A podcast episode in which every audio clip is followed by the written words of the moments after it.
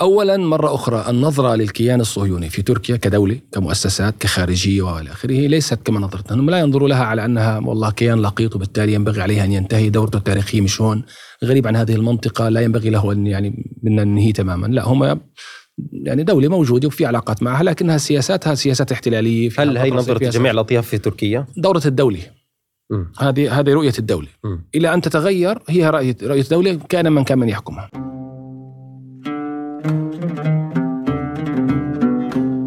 أهلاً وسهلاً، أنا خير الدين الجابري وهذا جسر بودكاست من سما القدس. بقول للرئيس التركي رجب طيب أردوغان بأحد تصريحاته بعد تطوير التطبيع مع الكيان الصهيوني مؤخراً بأنه بلاده بدها توصل بعلاقاتها مع إسرائيل إلى أفضل نقطة ممكنة.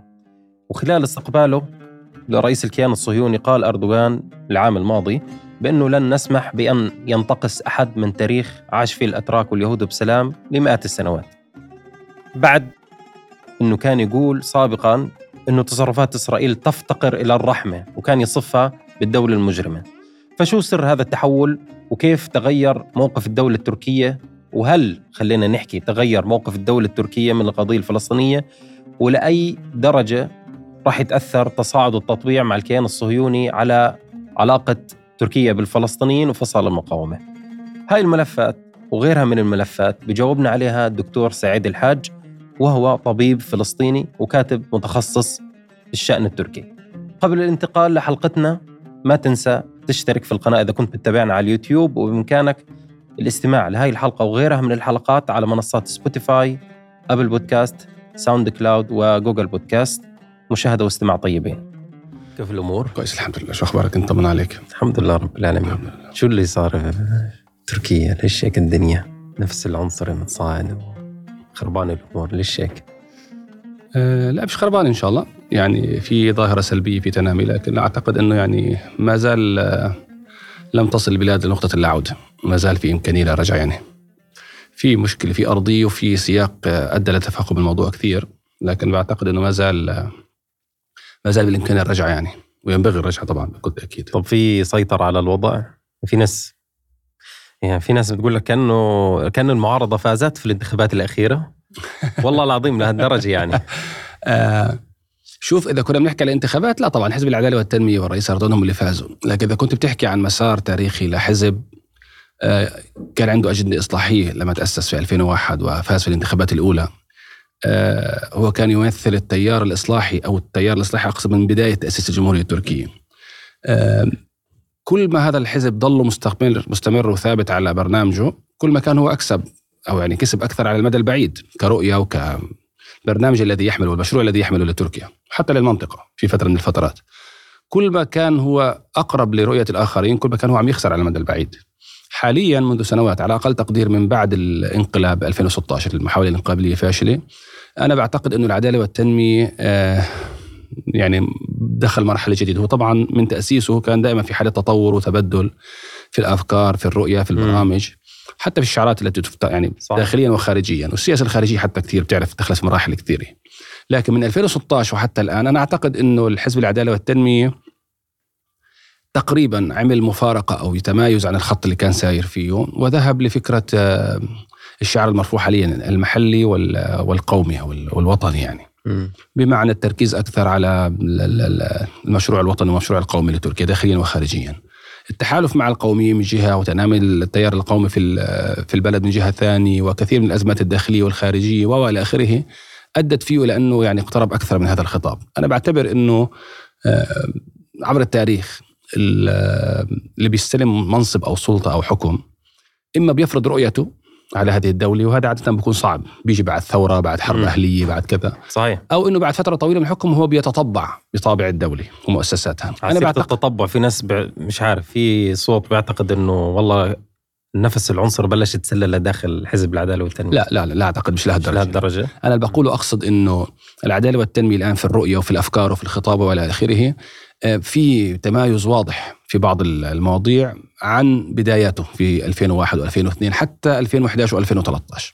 لا في نفس أكثر قومية أكثر يمينية، أحيانا بصير أكثر شعبوية يعني في بعض الأمور، لكن ليس لدرجة أنه العنصرية انتقدت. العنصرية هي تيار محصور في أفراد وتيارات سياسية وأحزاب سياسية معينة لكن انعكاسها أو ارتدادها وصداها في الشارع بات مؤخرا أكثر بكثير. يعني مش زي ما بعض المسؤولين في الحزب العدالة والتنمية أو المسؤولين في الحكومة التركية بعتقدوا أنه اللي قاعد بصير أخطاء فردية. ما هو الأخطاء الفردية عندما تتكرر كثيرا بتشكل ظاهرة، والظاهرة إذا أنت ما واجهتها بتستفحل وبتصير هي الثابت. لم نصل حتى اللحظة إنه والله الموضوع زي ما قلت لك في البداية ما خرجش عن السيطرة، لكن حسابات الحكومة فيما أعتقد، يعني حسابات الحكومة المتعلقة بالانتخابات وغيرها، أعتقد أنها تركت مجال أكثر لهذه الظاهرة أن تنمو بشكل غير مسبوق. بمعنى أنا أعتقد أنه لازم نفرق بين عدة ظواهر. يعني العنصرية ظاهرة معروفة في كل الدنيا، وتركيا ليست استثناء، ليست بدعا من الدول في هذا المجال. لكن في أمر آخر اللي هو الاحتقان الموجود في الشارع تجاه السوريين تحديدا، بشكل أوسع الأجانب، بشكل أحيانا يصل للسياح يعني، لكن يعني السوريين وبدرجة أقل العرب خلينا نقول. وفي الإجراءات الحكومية الأخيرة اللي سمعنا عنها، يعني وزارة الداخلية قامت بحملة لضبط الهجرة غير النظامية وإلى آخره. هذه ظواهر ثلاثة مستقلة كل واحد لحاله ما له علاقة بالثاني، لكنه يرتبط ويتأثر فيها. بمعنى في خطاب عنصري في البلد من زمان في كل الدنيا. على الأزمة الاقتصادية في السنوات الأخيرة الماضية ولعت الزيادة، وكثرة أعداد السوريين، ثم تطورات المناكفات السياسية في البلد، وإنه المعارضة حطت ملف السوريين بشكل خاص أو ملف الأجانب بشكل عام على أنه ملف انتخابي. هون صار يعني التسارع صار كثير كبير. الآن الإجراءات الحكومية ليست هي السبب بتنامي ظاهرة العنصرية أو الأحداث اللي توصف على أنها فردية، لكنها في تنامي وتوسع صارت تقريبا ظاهرة للأسف الشديد. لكن الإجراءات الحكومية الفارق بينها وبين أي شيء آخر أنها هي التي تعطي الغطاء من حيث لم تقصد لبعض الأفكار والتصرفات. بمعنى التيار العنصري هذا شو كان بيتغذى على عدة أمور، منها القومية التركية، هو بيدعي أنه هو حبا بتركيا والشعب التركي والدولة التركية بدوش أجانب، ثم على الأزمة الاقتصادية، ثم ثالثا على بعض الادعاءات والإشاعات والمعلومات الخاطئة المتعلقة بالسوريين على وجه التحديد أو الأجانب عموما، أنه بيأخذوا معاشات من الدولة، وأنه هم سبب البطالة، هم سبب الأزمة الاقتصادية، وهذول منحرفين جنسيا بيضلوا يتحرشوا في النساء في الشارع، وخطر أمني على تركيا، وقص إلى غير ذلك، وأعداد المجنسين وأعداد الموجودين منهم. تعرف صار في بازار في الحملة الانتخابية كان العدد يزيد يوميا بيزيدوا على بعض، 2 مليون 3 5 مليون يزيدوا. حتى يعني ما يفترض انه الدولة التركية صرفته على السوريين مثلا، ايضا كان في بازار كل يوم الرقم بيزيد بشكل مستمر. ما يفترض على الحكومة ان تفعله وهي فعلته في عدة محطات بالمناسبة، لما كان الاحتقان يزيد جدا لدرجة احتكاك في الشارع ب 2019 و2021 وقبلها حتى 2018، كانت تخرج الدولة وتحديدا وزارة الداخلية، كان سليمان صويلو وزير الداخلية، كان يخرج بخطاب واضح يفند كل هذه المقولات، لا عدد السوريين كذا، عدد المجنسين كذا، لا بياخذوش معاشات منا، لا كذا كذا كذا كذا، آخرين نسبة الجريمة بين السوريين وبين الأجانب بكل المعلومات والأرقام والإحصاءات. هذا خطاب صحيح وقانوني وموضوعي، قد يخسر أحيانا، أنا أقول قد وأنا لا أعتقد أنه يخسر كثير، لكن يظن عادة بمنطق السياسي أنه قد يخسرك في الانتخابات شيء من الأصوات، لأنك ما قادر تواجه أو تنافس هذا الخطاب الشعبوي يعني. لكنه يحق أولا العدل والحق والقانون، وثانيا أنه هو يكسب مصداقية، وثالثا والأهم أنه يثبت السلم المجتمعي والسلم الأهلي. أنه أحد مخاطر هذا الأمر أنه في احتكاكات متزايدة في الشارع، هي قد تنبئ لاحقا لا سمح الله، وقد تؤدي لأنه يصير فيه يعني إخلال بالسلم الأهلي أو بالأمن المجتمعي. لكن اللي صار مؤخرا اهتماما بالانتخابات وتقديما لملف الانتخابات إن كان السابقة الرئاسية والبرلمانية أو الانتخابات الجاي المحلية، أن الحكومة وكأنها تغض النظر أو وكأنها لا تريد أن تجابه هذا الأمر بتفنيد أو بمواجهة بصدام، هي تحاول قدر الإمكان أنها تعطي رسالة للشارع أنه أنا أيضا أعمل على هذا الملف. أنتم مقتنعين كشارع يفترض أن السوريين أو الأجانب أو الهجرة غير النظامية هي خطر على البلاد، ليس المهتم بكم والحريص على أمنكم أو على اقتصادكم فقط هذه التيارات أو هذه الأحزاب أو حتى المعارضة بمجملها، لكن أيضا أنا كحكومة أو كحزب عدالة والتنمية أيضا أنا مهتم بهذا الأمر، بدليل أنه في إجراءات حكومية وإلى آخره. وهذا لاحظت الحملة الأخيرة كان هناك اهتمام تركي إعلامي أيضا بأنها تروج في الإعلام وتحضر في الإعلام، تحضر بمعنى أنه تثبت للشارع أنه هي الحكومة شغالة في هذا المجال، لأنه ثمة قناعة في قناعة عند العدالة والتنمية أنه خسر بلدية اسطنبول في 2019 لأسباب في مقدمتها الوجود السوري، ملف السوريين والاقتصادي يعني. هو يقتنع، هو طبعا ملف الاقتصادي أساسي، لكن هو مقتنع ثمة قناعة في دراسة وفي يعني قناعة ترسخت لدى الحزب العدالة والتنمية أنه أحد أهم الأسباب، في عدة أسباب، لكن أحد أهم الأسباب أنه السوريين والمعارضة نافسوا في هذا المجال وإحنا خسرنا هذا السباق. بالمناسبة هذه القناعة كانت قبل الانتخابات في الحملة الانتخابية وكان عليها مؤشرات، ثم لاحقا بعد ما صدور النتائج، ولذلك هم الآن بيعتبروا أنه أي تراخي في هذا الملف قد يخسرهم مرة أخرى، بينما هم شايفين في فرصة الآن بتشتت المعارضة يمكن يستعيدوا بلدية اسطنبول وبلدية أنقرة يمكن بلديات أخرى.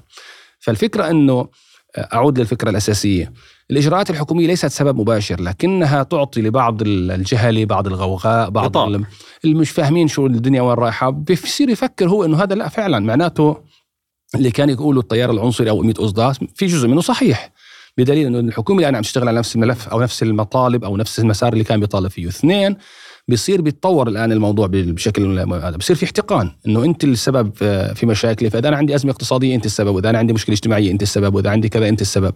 وبتشوف هذا بعض الريبورتاجات اللي بعضها يعني مفتعل طبعا، لكن بعضها أيضا بيعبر عن تيار معين أو رؤية معينة في الشارع. ثالثا، بيصير بيعتبر إنه من الوطنية وحب الوطن وحب هذا الشعب والدولة إنه هو يعني يتدخل، فبتصير القناعات تتحول لاحتقان، الاحتقان بيتحول لسلوك.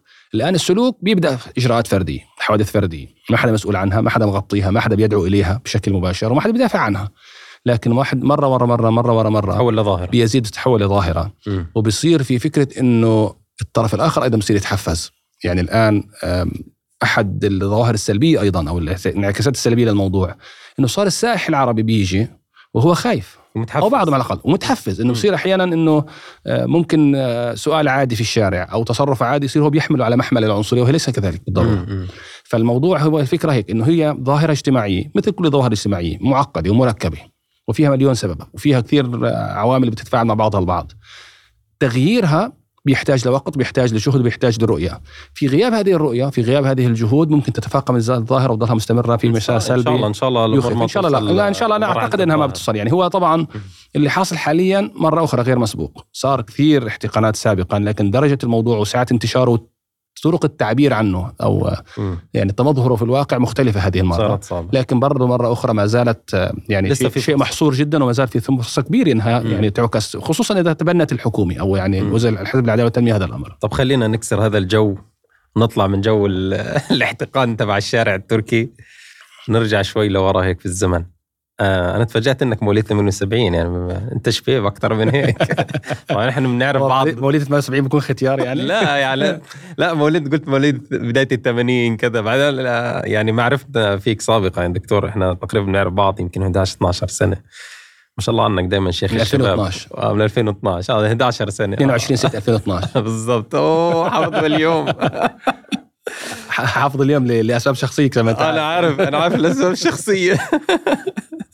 طيب دكتور، أنت مواليد 78 في مخيم نهر البارد، يعني أنت جيت في الفترة اللي هي إيش، عز الطحن، عز الحرب الأهلية اللبنانية، وطبعا المكون الفلسطيني كان مشارك، يعني أحد الأبرز المشاركين في هاي الحرب في هاي الفترة. شو بتتذكروا، شو الأشياء بتتذكرها من مرحلة الطفولة؟ يعني فيما يتعلق بالحرب الأهلية، بتعرف الحرب الأهلية في لبنان بلشت بال75، خلصت ببداية التسعينات يعني، فحتى لما خلصت أنا كنت ما زلت طفل صغير يعني 11-13 سنة، لا أوعى الكثير بمعنى أني أتابع بشكل مباشر، لكن أنا ابن عائلة مسيسة، يعني الوالد الله يرحمه كان من نشطين جدا في شبابه مع القوميين العرب، ثم اتجه للتنظيمات اليسارية، شخص مثقف ومسيس ويعني قائد بالفطرة. فالأحاديث في البيت بشكل عام، الأحاديث داخل العائلة ومع الزوار ومع الأصدقاء وما ذلك، أحداث سياسية. لذلك ما أذكر الكثير عن الحرب الأهلية بمعنى أنه عايشت أحداث معينة، لكن أنا مش أحداث، بس أقصد كيف كان الجو العام طول فترة الطفولة. وأنا أجد أنه الأحاديث السياسية تطغى على البيت، خصوصا الوالد يعني مشغول كثيرا، يعني هو كان وقتها ما عنده منصب سياسي، ما عنده شغل رسمي، وترك التفرغ في الثورة الفلسطينية كما يقال كان في حينها، وهو مدرس يعني، فتفرغ للتعليم، يعني خير فاختار التعليم وترك التفرغ للعمل السياسي. لكن طبيعة الاهتمام والثقافة والحديث، وكان يعتبر نوع من المرجعية، كثير من الناس يجوا يستشيروه في بعض المواضيع، فكانت الحديث أغلبها في البيت السياسي. يمكن أكثر شيء وأول شيء بذكره كانت حرب الخليج كان بيتجمع عنا في البيت يمكن عشرات إن لم أبالغ، يعني على الراديو بتابعوا الأخبار وشو صار في العراق، وبدأت الحرب ولا ما بدأت وإلى آخره. بتكلم عن حرب الخليج الأولى طبعا اللي هي حرب الخليج الثانية بعد الحرب الإيرانية العراقية، وكان نوع من النقاش العميق يعني بيصير بعد سبع الأخبار. يعني في شيء كان من المبالغات بتعرف على الراديو، ثم كان الولاد الله يرحمه، وأنا بذكر يمكن أحد النظريات اللي بتتحدث فيها العلاقات الدولية مثلا كان يحكيها من التسعين، كان وقتها بتعرف انهار الاتحاد السوفيتي، فبالتالي العالم فايت على تفرد الولايات المتحدة الأمريكية في العالم وكذا. صحيح. وكان النقاش الأساسي عند كل الناس إنه شو بينعكس على القضية الفلسطينية هذا الموضوع. يفترض إنه تقليديا وتاريخيا الاتحاد السوفيتي السابق هو اللي داعم للفلسطينيين إلى حد ما، أو هو بوازن الدعم الأمريكي للكيان الصهيوني. فكان أنا بتذكر الوالد وقت رحمه الله في ذلك الوقت كان يقول إنه إحنا يعني مهمتنا الحالية كفلسطينيين أن نصمد، الآن الموج عالي وعادي، النصمد علينا أن نصمد بالدال النصمد، لانتظارا أن الصين تصعد، الاتحاد الأوروبي يصعد، أي قوة مكافئة للولايات المتحدة الأمريكية بحيث لا تتفرد تماما في على المستوى الدولي بأنها تقود العالم كما تريد، لأنه إذا قادت العالم كما تريد معناه تصفي للقضية الفلسطينية. الآن الموج عاتي، يجب علينا أن نصمد وأن لا نقدم تنازلات. إذا صمدت في الوضع السيء، عندما يتحسن الوضع تدريجيا بيصير عندك فرص أكبر. وكان طبعا بعدها مؤتمر مدريد ومؤتمر أوسلو إلى آخره. فأنا كنت كل الأحداث الكبيرة كان التلفزيون مفتوح، الراديو مفتوح، ثم نقاش معمق على أساسه. هذا الذي أذكره كثيرا. يعني البيت بتحس كأنه كان بشبه صالون سياسي. وأنا هسه طبعا أنت طبيب حولت للكتابة في الشؤون السياسية وما إلى ذلك، بس هسه خلاص يعني الآن فهمت الأسباب كلها. شوف أنا مقتنع أنه في شيء في الجينات، سبحان الله. أنا مقتنع أنه في شيء بالجينات، لأنه لحد 2007 فأنت عم تحكي أنه أنا يعني خلصت الثانوية وسافرت لتركيا وتعلمت طب وعم بتخصص، الاهتمام بمعنى الكتابي لم يكن موجودا. يمكن 2008 الحرب على غزة، في العدوان على غزة في 2008 كان بداية أنه بتعرف وقت المنتديات وشبكة فلسطين الحوار، اهتمامه كتابي على يعني البدايات الأولى. لاحقا تطور الأمر، فاكتشفت أنه أنا مهتم وأنه في إمكانية، في شيء يعني في بذرة على أقل تقدير يمكن الواحد يطورها لاحقا. فأنا بعد يعني أعتقد جازما أنه في شيء في الجينات لازم يكون، عجيب لازم يكون يعني، وإلا ما يعني ما لهاش منطق. لأنه قبل هيك يعني ما كانش في عندي اهتمام برا الطب، باستثناء بعض يعني بديش أقول محاولات شعرية، لكن كنت أحب الشعر أيضا، هذه بجينات الوالد بالمناسبة. عجيب. وأكتب يعني بعض المحاولات البسيطة، لكن الكتابة السياسية والاهتمام السياسي ما كان موجود. فجأة لما طلع وبين، وأنا يعني بدأت بعدها أتابع وأكتب وكذا، فجأة يعني لا في مخزون، وهذا مخزون أكيد مش أنا صنعته يعني. طيب برضو أنت رجعت، بدي أرجع لك شوي على نهر البارد. هسه الأيام والفترة هاي مر المخيم يعني في حالة من الدمار والنكبة جديدة. يعني شو اللي بتتذكرهم في المخيم من طفولتك؟ ولا ما كنت تطلع برا البيت ولا كيف؟ يعني بتعرف كنت بيتوتي وانت صغير؟ طبعا ما زلت حتى اللحظة. أنا كنت يعني افترض طالب متفوق أو جيد في المدرسة وكذا، فماليش كثير في الطلعات برا البيت فعلا، في أغلب الوقت برا داخل البيت، العلاقات الأسرية والأقارب وإلى آخره. لكن لاحقاً لما صارت الدمار بعد أحداث 2007 اكتشفت أنه في مشكلة، في تناقض هيك، بارادوكس عميق في الموضوع المخيم. كيف؟ بمعنى أنه أنت كفلسطيني يفترض أنه المخيم هو الشاهد والدليل والمذكر لك على طول الخط أنه بمأساتك بنكبتك، أنه أنت مش ببلدك، أنت لاجئ برا، ومسلوب الحقوق تحديداً في لبنان مسلوب حقوق التملك والعمل وإلى آخره. فيفترض أنه أنت يعني بتعيش كل حياتك عشان بدك تتخلص من المخيم، بدك ترجع على فلسطين. نعم. بدك ترجع لبلدك. ولكن في المقابل أنت هاي حياتك اللي بتعيشها، هاي ذكرياتك وطفولتك وأهلك وتصوراتك عن الدنيا كلها موجود جوا. يعني بالتالي أنت حتى لما افترضنا أنه إن شاء الله تتحرر فلسطين ونرجع، حيضل لك حنين لهذا الأمر. ففي تناقض بسيط دعني أقول على مستوى العقل اللاواعي، إنه أنا بديش هذا الواقع، بس لا بحن له، هذا بالنهاية أنا يعني علاقاتي وأصدقائي وعائلتي والآخرين. بعد ما انهد المخيم بأحداث 2007 وأحداث فتح الإسلام وما تلاها، صار المشكل أعمق. صار أنت مش حلمك أنك تطلع من المخيم، صار حلمك أنك ترجع للمخيم. كيف؟ البيت اللي انهد وعائلتك التي خرجت إلى مخيم آخر واستأجرت، والدمار اللي شفته ركام. أنا مثلا يعني قيبت، أنا كنت طبعا بتركيا في ذلك الوقت، لكن لما نزلت في الصيف قدر لي أني أفوت أشوف بيتنا لسه الردم، الدمار على الأرض. وأنا يعني مشيت في شوارع أو أزقة طبعا في المخيم، لأن كنت كل يوم بحياتي لحد عمر 18 سنة و20 سنة وإلى آخره بمشيها، ما عرفتها، لأن كنت داخل مع جندي لبناني، فقال لي هاي البيت، فكنت أقول له مستحيل، لا مش بيتنا هذا. فاكتشفت أن أنا كنت ماشي مش في طريق أو في زقاق، أنا كنت ماشي على مجموعة أبنية مهدمة يعني مساواة بالأرض، فأنا مش عارف إنه هذا وين أنا. وبعدين اكتشفت إنه الطريق اللي راح فيها على اليمين هي بيت جيراننا المقابل لنا، ولذلك مش لقيت حالي قدام باب بيتنا. ولما طلعت طبعا الدمار والسواد والى اخره وفيش واحتراق المكتبه يعني اقصد انه بعد 2007 صارت الامنيه الاولى انك انت ترجع على هذه الذكريات وترجع على هذا البيت وترجع، لانه برضو ايضا هذه نكبه ثالثه. يعني أنا اهلي نكبوا عن فلسطين لتل الزعتر، ومن تل الزعتر للشمال لنهر البارد، وبعد نهر البارد نكبه ثالثه. فصار انتوا النكبه الثالثه هاي انت طلعت برا وتركت بيتك واللي تعودت عليه ونظامك وعفشك وحياتك المستقره الى ان انت مستاجر او لاجئ او نازح، خلينا نقول في مخيم اخر. فصار الهدف القريب انك ترجع لهذا المخيم. الان رجعت بعد سنوات من الاعمار، لسه بالمناسبه لحد اللحظه واحنا الان عم نحكي مش كل المخيم عمر، مش كل الناس رجعت يعني صحيح. شوف احنا عم نحكي قديش كم سنه، عم نحكي عن 16 سنه حتى الان، لكن رجعنا. أنا شعوري بهذا البيت اللي افترض أني تربيت فيه، أنا شعوري فيه شعور اغتراب.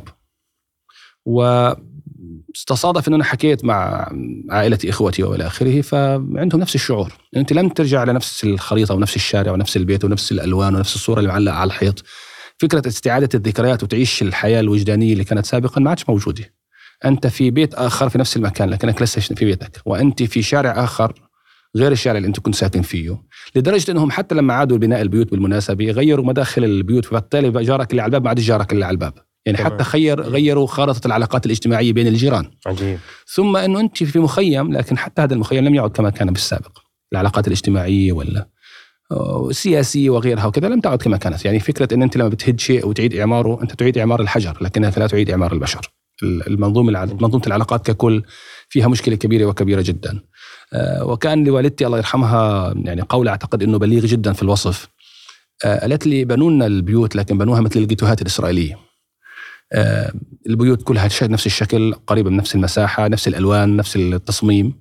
أنت ما عدت لبيتك، أنت عدت لشيء مصمم لك على غرار كل الناس المتشابهين بشكل يشبه الجيتوهات، يشبه أنه حياة أنت مش حياتك العادية. فالمخيم قصة كبيرة، معلش أنا استطردت شوي. لا بالعكس، لكن هو دائما يثير يعني أنت بتنزل. يعني الآن لما أنا بروح في عطلة على لبنان بشوف العائلة، بشوف الأقارب، بشوف الأصدقاء، بشوف الجيران، لكن هل أنا أسعد لما أكون موجود في المخيم؟ أنا لا أشعر أنني في مخيمي. يعني أنا برجع مدرستي مش مدرستي، شارعي ليس شارعي، بيتي مش بيتي. لذلك تركيب الصورة الحالية على الذكريات السابقة مش متاح. فأنت تشعر بنوع من الانقطاع، نوع من الانبتات. أنت مش يعني أنا مش سعيد اللي كان سعيد اللي هناك، مش لأن أنا كبرت في عمر وفي سنوات طالت علي وكذا، لا بالعكس.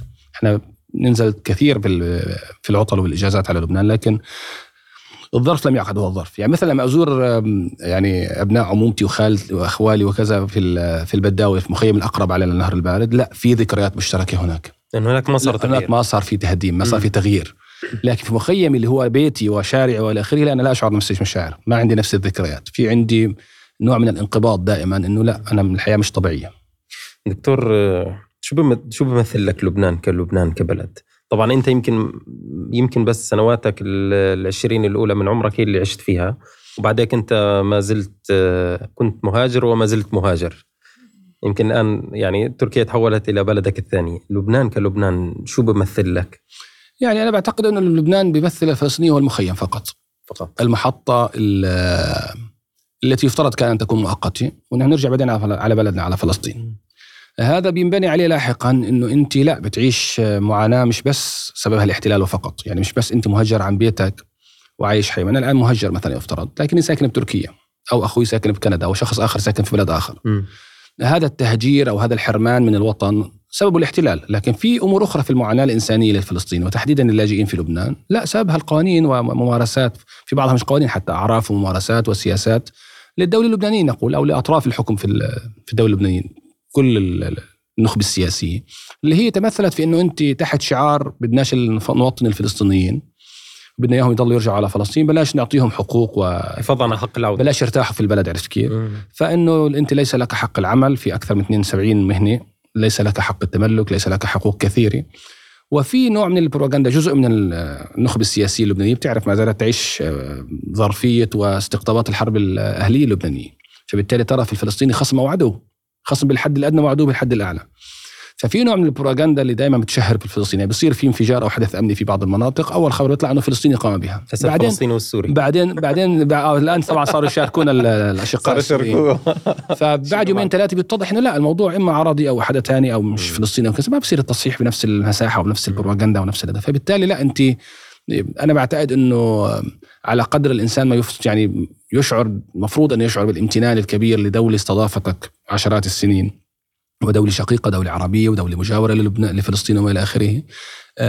لكن لا، في مشاعر من الغضب على هذه السياسات وهذه المظالم المتكررة بشكل، يعني كل وزارة بتيجي بتعد بشيء لكنها لا تغير شيء، لأن النخبة السياسية مش متفقة.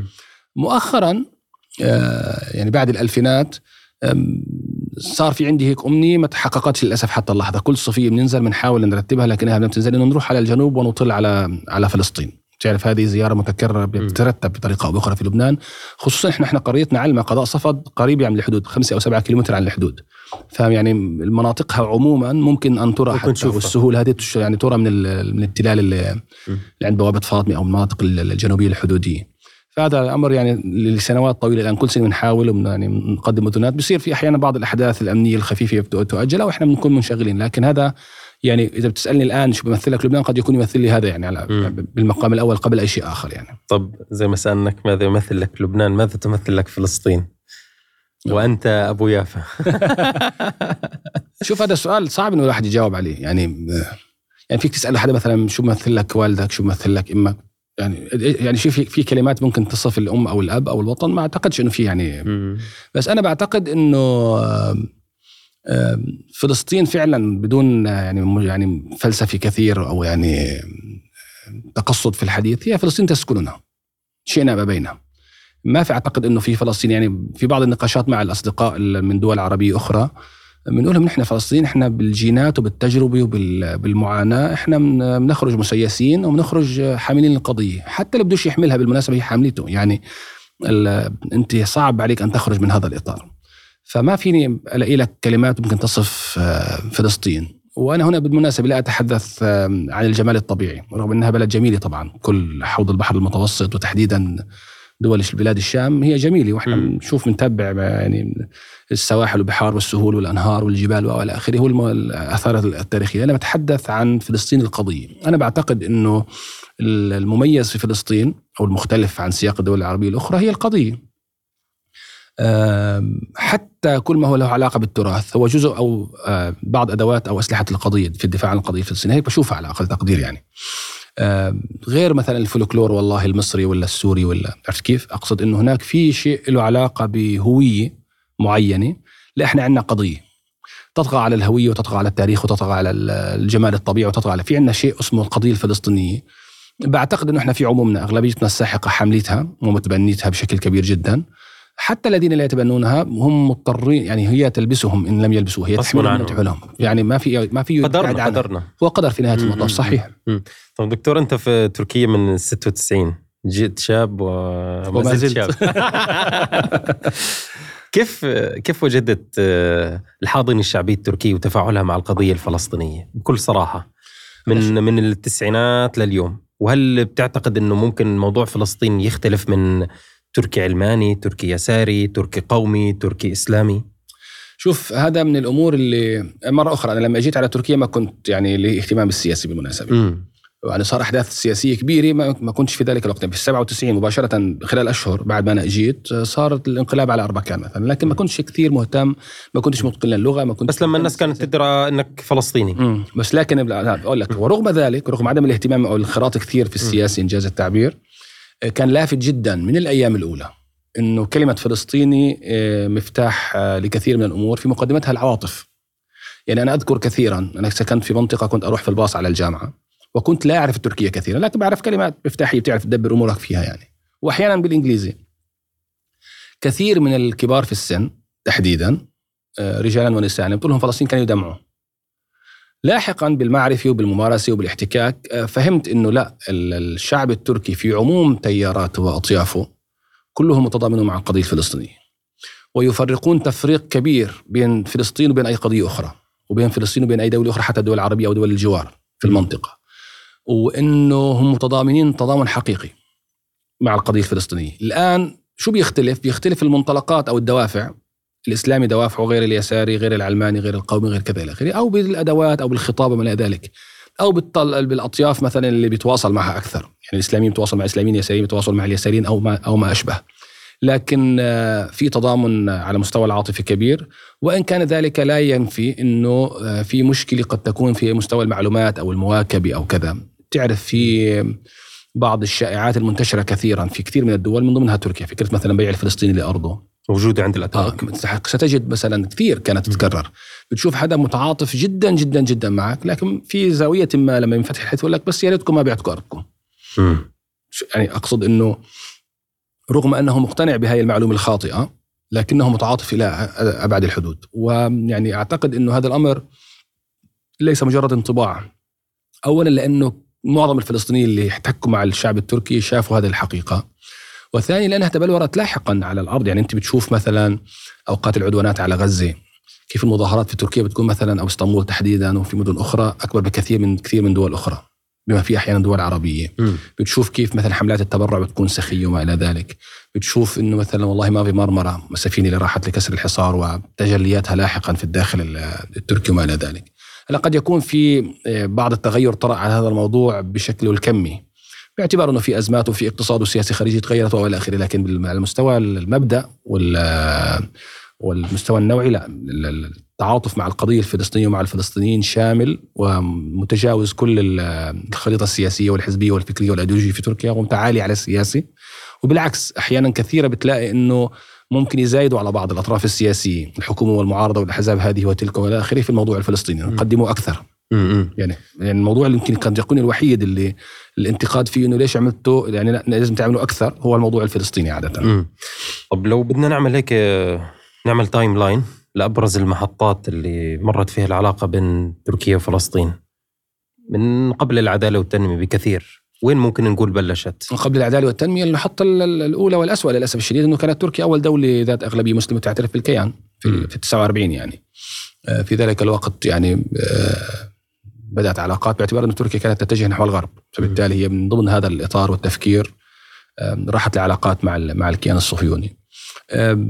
في فترة السبعينات مثلا، يعني أنا بحاول أدلل على فكرة أنه قديش أحيانا ممكن يكون بعض السياسات الخارجية لها علاقة بسياسات أخرى داخلية وخارجية.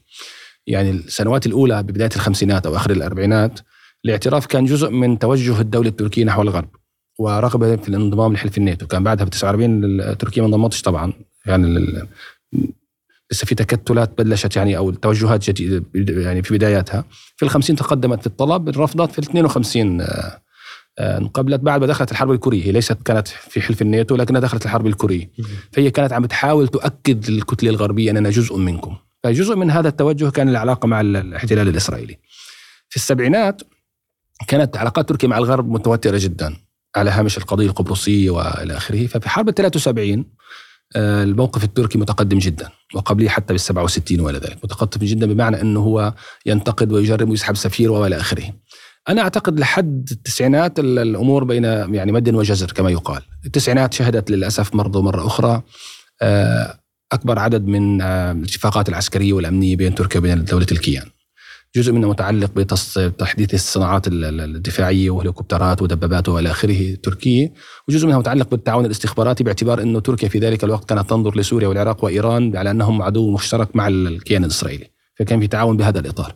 الآن مع العدالة والتنمية صار في تغير، لم يكن بالضرورة انقلاب كامل على كل هذه التاريخ، لأنه في النهاية صار في عندك عشرات السنين من علاقات ومؤسسات وتعاون وإلى آخره، لكن على أقل تقدير لا أجد حكومي أو حزب يعني نظرته تختلف تماما للقضية الفلسطينية وحتى للكيان الإسرائيلي.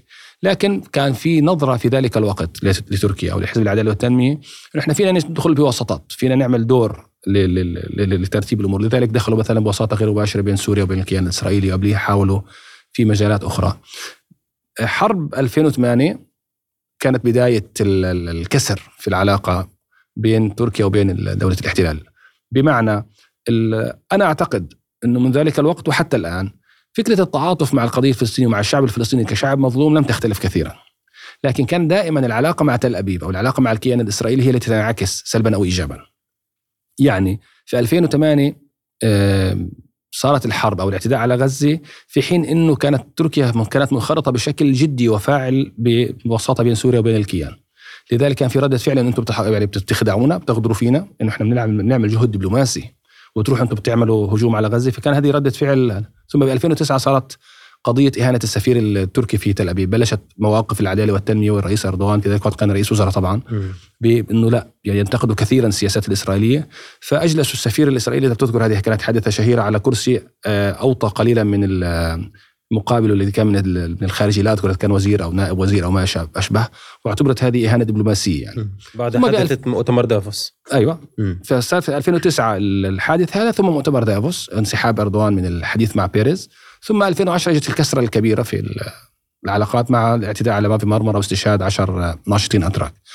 حتى 2016 فتور كبير جدا في العلاقة. 2016 اتفاق تطبيع العلاقات، لكن لم تعد بالضرورة كما كانت، رجعوا السفراء والى آخره. في 2018 مع وعد ترامب بإعادة أو نقل السفارة الأمريكية للقدس وتعامل الأمن أسقط شهداء كثيرين في مسيرات العودة في غزة، سحب السفير مرة أخرى وقطعت العلاقات أو كادت يعني، تراجعت كثيرا جدا حتى عادت السنة الماضية زي ما تابعنا. أنا أعتقد أنه قد يكون هذا المحطات الأهم في العلاقة اللي هي بوابتها العلاقة مع الكيان وليس الفلسطينيين.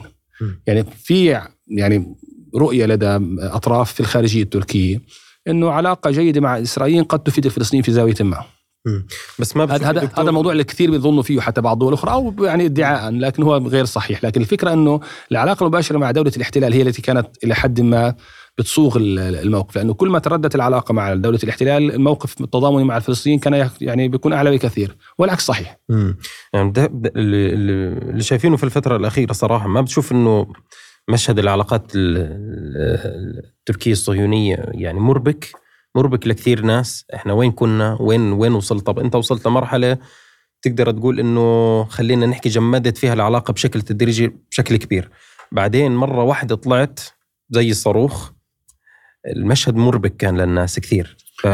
هو السياسة الخارجية التركية مرت في مراحل زي ما قلنا في البداية. هي يعني السياسة الخارجية التركية ب 2002 مش هي نفسها في 2011، ومش هي نفسها في 2013، ومش هي نفسها ب 2016، ولا هي نفسها الآن. مرت في عدة مراحل. بس دائما يعني خصوصا في المشهد الأخير دائما هذا الشيء يلبس لباس اللي هو خلينا نحكي المصالح، المنطق، المصلحة بتقول هيك الكذا. هذا للأسف السياسات تبنى على مصالح بهذه الطريقة. وتفسير هذا الأمر أو تقديمه وتسويقه للناس على أنه مبادئ وقيم هو فيه مشكلة. أنا أعتقد يعني مثلا حادث مثل دافوس، على قدر موقف أردوغان في ذلك الوقت التضامني مع الفلسطينيين، وهذا لا يغمض أبدا، وهذا يعني يقدر جدا، خصوصا أنه في منبر عالم مثل دافوس ويتحدث بشكل واضح لبيريز إنه في عندكم رؤساء وزراء بيحتفلوا أو بيتباهوا إنهم بيقتلوا أطفال وما إلى آخره، لكن هو أيضا كان جزء منه دفاعا عن هيبة رئيس وزراء تركيا بأنه لا ينفع إنه المذيع يحط إيده عليه أو إنه يعطيه مساحة من الوقت أقل مما أعطى لبيريز. كان جزء من الدفاع ذلك.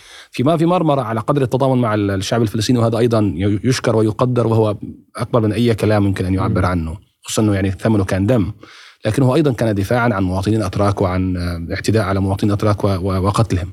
فأقصد أقول أنه جزء من الموضوع أحيانا بيكون هو مرتبط بالسياسة التركية نفسها، وأحيانا مثلا ردة فعل على سياسات إسرائيلية، لكن ليس هناك رؤية لدى الدولة التركية ولا في ظني لدى الحزب الحاكم التركي أنه مثل نظرتنا إحنا الفلسطينيين أو العموم العرب لأنه الكيان ينبغي أن يعني يفنى عن الوجود. لا، هم بيشوفوا أنه في سياسات ظالمة ينبغي أن يعطى للشعب الفلسطيني حقوقه وحق حل الدولتين وإلى آخره.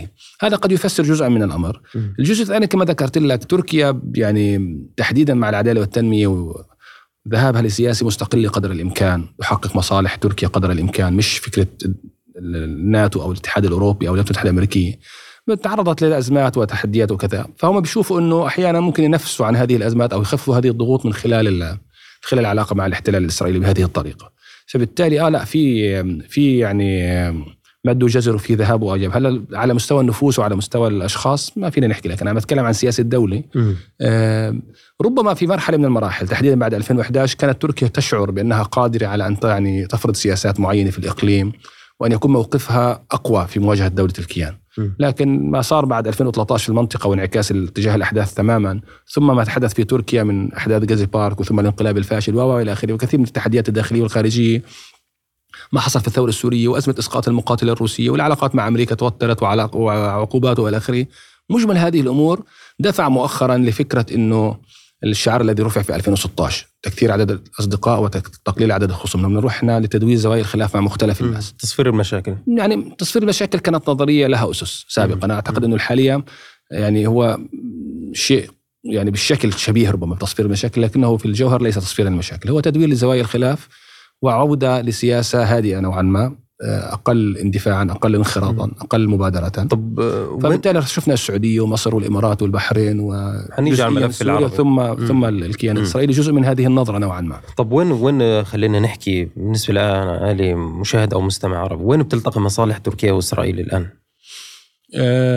مش بالضرورة تكون مصالح جوهرية، لكن في رؤية أساسية في الخارجية، في السياسة الخارجية التركية، إنه في محور تقوده اليونان يحاول أن يسلب تركيا حقوقها ومصالحها وثرواتها في شرق المتوسط. الغاز وما هذا بموضوع الغاز تحديدا، هو طبعا جزء منه غاز بمعنى ثرواته من طاقة، وجزء منه تنافس جيوسياسي. تعرف اليونان هي العدو والخصم التقليدي والتاريخي والمستجد لتركيا، يعني من الناحية القومية ومن الناحية الدينية ومن الناحية التاريخية ومن الناحية الجيوسياسية الحالية. اليونان هي أبرز خصم لتركيا، تكاد تقول إنه عدو يعني. ففي محور تكتل من اليونان وقبرص اليونانية ومصر والإمارات وفرنسا، يعني أسسوا منتدى غاز شرق المتوسط وخرجوا تركيا منه، مع أنها هي عندها الساحل الأبرز أو الأطول على الشرق المتوسط. فتركيا لديها أولا هدف إنه نحاول أن نفكفك هذا التحالف أو هذا المحور، خلينا بلاش تحالف، المحور هذا إنه نسحب منه الناس. جزء منه كان مثلا محاولة مع مصر، تعال نرسم الحدود البحرية وإلى آخره، وجزء منه مع الكيان الصهيوني إنه ممكن نتعاون في موضوع الغاز، وإنه الغاز الإسرائيلي بتعرف أحواض الفلسطين المحتلة كثيرة وثرية، وإنه والله غازكم من طريق أوروبا عن طريق إحنا مش عن طريق اليونان. هذا جزء من الموضوع، وجزء آخر من الموضوع له علاقة بالولايات المتحدة الأمريكية، وإنه لما تتوتر العلاقات معها تركيا بتدفع أثمان يعني واضحة، يعني أقلها ربما يعني موضوع العقوبات وإلى آخره، لكن في موضوع اقتصادي وأمني وسوريا جزء من الملف. ثالثاً في العموم مثلا في موضوع مثلا جنوب القوقاز في مصالح مشتركه باعتبار الدول طرفين، بلاش اقول الدولتين، طرفين داعمين لاذربيجان مثلا في مواجهه ارمينيا، والتسليح الاساسي لاذربيجان من تركيا من دوله الكيان ثم من روسيا مثلا. وفي موضوع في بعض زوايا الملف السوري قد تكون هناك بعض المصالح المشتركه المتوهمه او الحقيقيه، مش شرعي كثير يعني، لانه يعني في احيانا بتعرف السياسي أحيانا قد يتوهم مصالح معينة لكن المسار لاحقا بيأكدها وبينفيها.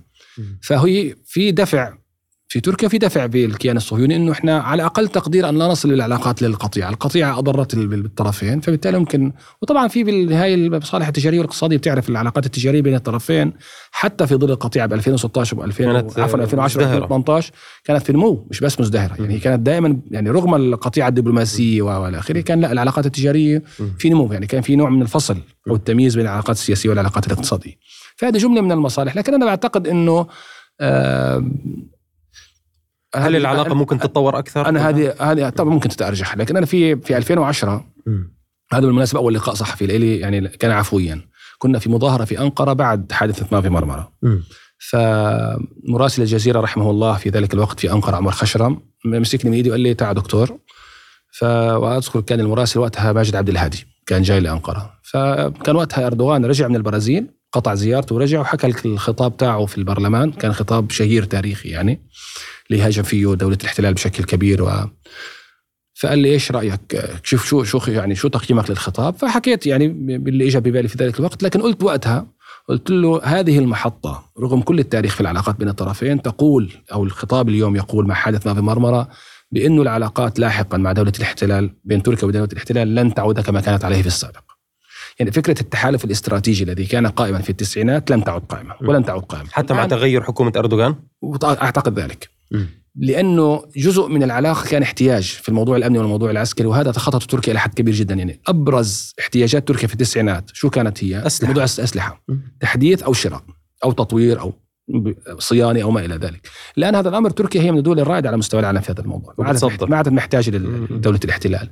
حتى على مستوى التعاون الأمني لا، الدولة التركية الآن بنت لحالها مسار مختلف تماما، لم تعد مجرد ترس أو قاعدة متقدمة للناتو وبالتالي في مواجهة الاتحاد السوفيتي وروسيا، وبالتالي هي خاضعة تماما لسياسات غربية، وبالتالي تجمعها مع دولة الاحتلال بالضرورة يعني تعاون أمني كما كان في السابق. في نوع من العلاقة، بيزيد بيقل بيتراجع بيتقدم، لكن المستوى السابق الذي كان أنا أعتقد أنه لن يعود حتى لو تغيرت حكومة أردوغان. طيب دكتور، يعني هو لما تيجي على الإنسان الفلسطيني وشوف كم هذا التقلب، أنت في يوم ما شاء الله طالع تتضامن مع الفلسطينيين، وممكن تشوف شاب فلسطيني معتقلين و15 جندي وتجيبه وتكرمه وما إلى ذلك، ويوم بالدين اقتحام المسجد الأقصى وما إلى ذلك، وبعدين فجأة هوب ولا طالع أنت مع رئيس الكيان الصهيوني وبتحكي عمره ما حدا راح يقدر يغير العلاقة الموجودة بيننا وكذا وكذا. أنا كإنسان فلسطيني هل ممكن أنه أفهم هذا الإشي نفاق؟ يعني كيف ممكن الإنسان الفلسطيني يفهم هذا المشهد؟ كيف ممكن يفهم هذا الشيء؟ يعني شوف، أولا مطلوب مننا أن نفهم، لأنه الفهم ينبني عليه عمل، لكن ليس مطلوب مننا أن نتفهم. يعني الآن ممكن أن أحكي لك بضعة أسباب لهذا الأمر، تفسيري للأمر على أقل تقدير، لكن هذا لا يدعوني لأي لحظة من اللحظات أني أتفهم أي شيء من هذا الكلام. يعني أولا أنا كفلسطيني، ثم ثانيا كعربي، ثم ثالثا كمسلم، ورابعا كإنسان. موقف من الكيان الصهيوني موقف واضح، ما فيه نوع من المناورة. السياسيين بحاول أفهم كيف يسوقوا قراراتهم، بشوف كيف تبنى هذه السياسات، ليش ولوين رايحة، بحاول أفهم عشان أفهم أولا، ثم بيدي أنا كفلسطيني أو كفلسطين في العموم أو كغيرهم ممكن أغير أو أقنع الطرف الآخر بشيء مختلف. لكن أنا أتفهم فضلا عن أبرر، أنا أعتقد أن هذا من الخطايا الكبيرة، يعني خطيئة كبيرة، لأنه للأسف الوضع يعني البعض بيقع في هذا الأمر للأسف، وهو عم بيحاول يفسر بيروح لمساحة التبرير، وإحنا مش مطلوب منا وليس صحيحا أساسا. بالنهاية أنت حتى يعني لا تضمن أنه السياسي الذي يأخذ قرارا بعلاقات معينة مع الدولة تحتاج أنه هو في قلبه راضي عن هذا المنع من غير راضي، يمكن يكون هو نفسه مش مبرر لنفسه، فأنت ليش تفوت حالك في هذه المساحة؟ صح. ثم أنه الدولة أو الحزب الحاكم أو الحكومة لديها ناطقين كثير برسمها، يعني ناطقين رسميين وسائل إعلام والآخرين، يعني تغلبش حالك إنك تخليهم مش محتاجينك، يعني مش محتاجينك على حالك. الفكرة كالتالي أخي خير، يعني أولاً مرة أخرى النظرة للكيان الصهيوني في تركيا كدولة كمؤسسات كخارجية والآخره ليست كما نظرتنا، هم لا ينظروا لها على أنها والله كيان لقيط وبالتالي ينبغي عليها أن ينتهي دورته التاريخية، مش هون غريب عن هذه المنطقة لا ينبغي له أن يعني بدنا ننهي تماماً، لا هم يعني دولة موجودة وفي علاقات معها لكنها سياساتها سياسات احتلالية. هل هي نظرة جميع الأطياف في تركيا؟ دورة الدولة هذه رؤية الدولة، إلى أن تتغير هي رؤية الدولة كان من كان من يحكمها. إذا بيجي حدا بيغير رؤية الدولة لهذا الموضوع نتكلم في ذلك الوقت، لكن الآن هذه هي رؤية الدولة، وبالتالي في علاقات مع دولة الاحتلال. وبقول لك أحيانا عن قناعة وأحيانا مجرد بروباغندا، إنه لا والله العلاقات مع الاحتلال بتفيد الفلسطينيين، بنحاول نساعد إخواننا الفلسطينيين.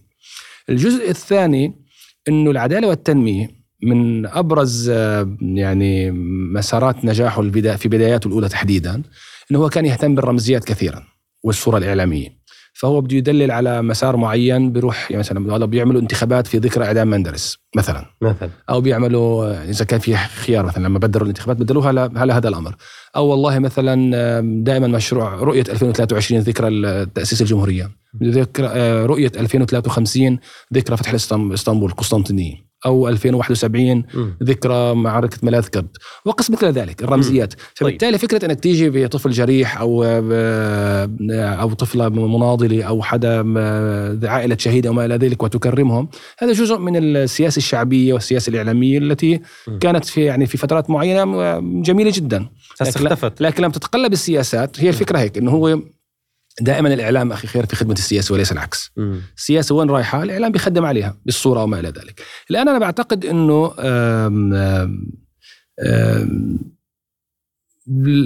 ليس هناك نظرة في وزارة الخارجية التركية أنه العلاقة مع الاحتلال بالضرورة على حساب الفلسطينيين، لكن أنا أعتقد أنه في الواقع هذا هو اللي بيصير هسه اللحظة الرابعة دائما. شوف إحنا الفلسطينيين وفي عموم المنطقة تناقضنا مع دولة الكيان الإسرائيلي تناقض مبدئي ووجودي وتاريخي وأصلي وجوهري، يعني إحنا ما فيش بيننا مشكلة حدودية، ما فيش بيننا مشكلة تكتيكية، مشكلة وجود، إما إحنا أو هم بالضبط. يعني هم حتى شوف مش بس إحنا بدنا ننفي وجود هذه الدولة المحتلة التي صنعت على أرواحنا وعلى أرضنا، هم لا يروا في هذه المنطقة إلا نفسهم، وبدناش نرجع على منطقة بروتوكولات، يعني بروتوكولاتهم حتى جابوتنسكي ورؤيته للسياسة الخارجية وتفتيت المنطقة وما إلى آخره. لكن هم حتى تركيا في فترات التي كان يعني علاقتهم معها جيدة، وكان قبل الثورة في إيران كانت علاقتهم مع إيران جيدة وكانوا متحالفين، نظرتهم دائما متوجسة ويريدون دائما إضعاف وتفتيت الدول القوية في المنطقة.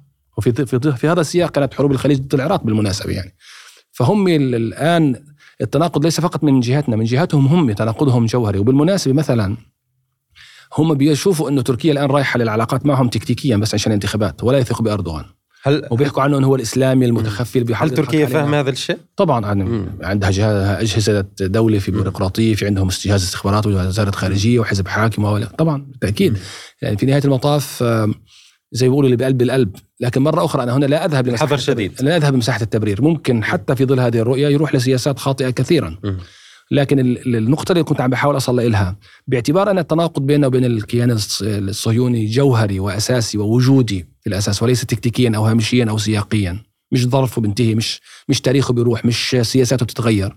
فأي علاقة مع الاحتلال الإسرائيلي من أي دولة من أي طرف هي بالضرورة إضعاف للفلسطينيين وتقوية لهم، علاقة سياسية، علاقة اقتصادية، تطبيع، مديح، استقبال، تطبيع إعلامي، كل ما يمكن أن يعني أن نصف على أنه علاقة مع دولة الكيان هو نوع من الشرعنة لها أولا، ثم نوع لإمضاء قوة أكثر على قوتها، وبالتالي هو أضعاف للفلسطينيين وزيادة مظلوميتهم قولا واحدا.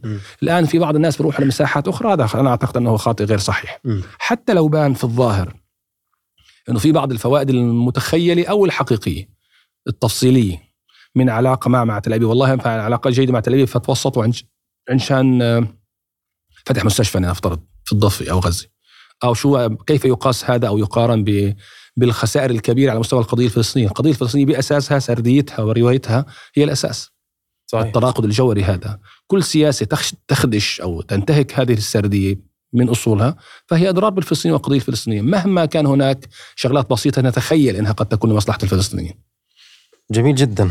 طب لو بدنا نطلع على المشهد برضو في نفس السياق، يعني بشكل أو بآخر، النظرة التركية أو السياسة الخارجية التركية تجاه المنطقة العربية، بعيدا عن كونه صحفي أو كاتب سياسة أو ما إلى ذلك، المتابع العربي لما يشوف هذا برضو التقلب الشديد، يمكن هيك بقول لك بدون أي مقدمات فجأة ورجعت العلاقة مثلا بين تركيا والسعودية والإمارات وما إلى ذلك، فجأة الشعارات اللي كانت ترفع مع الإنسان المظلوم، إيواء المطاردين الملاحقين سياسيا وما إلى ذلك وكذا، قصة خشقجة وغيره وغيراته، فجأة ليل ما فيها ضوء قمر العلاقات رجعت يا بي محلاها، الأمور تمام، سمن على العسل وما إلى ذلك، استثمارات بالمليارات وكلام أخوي طيب وقص على ذلك الكثير.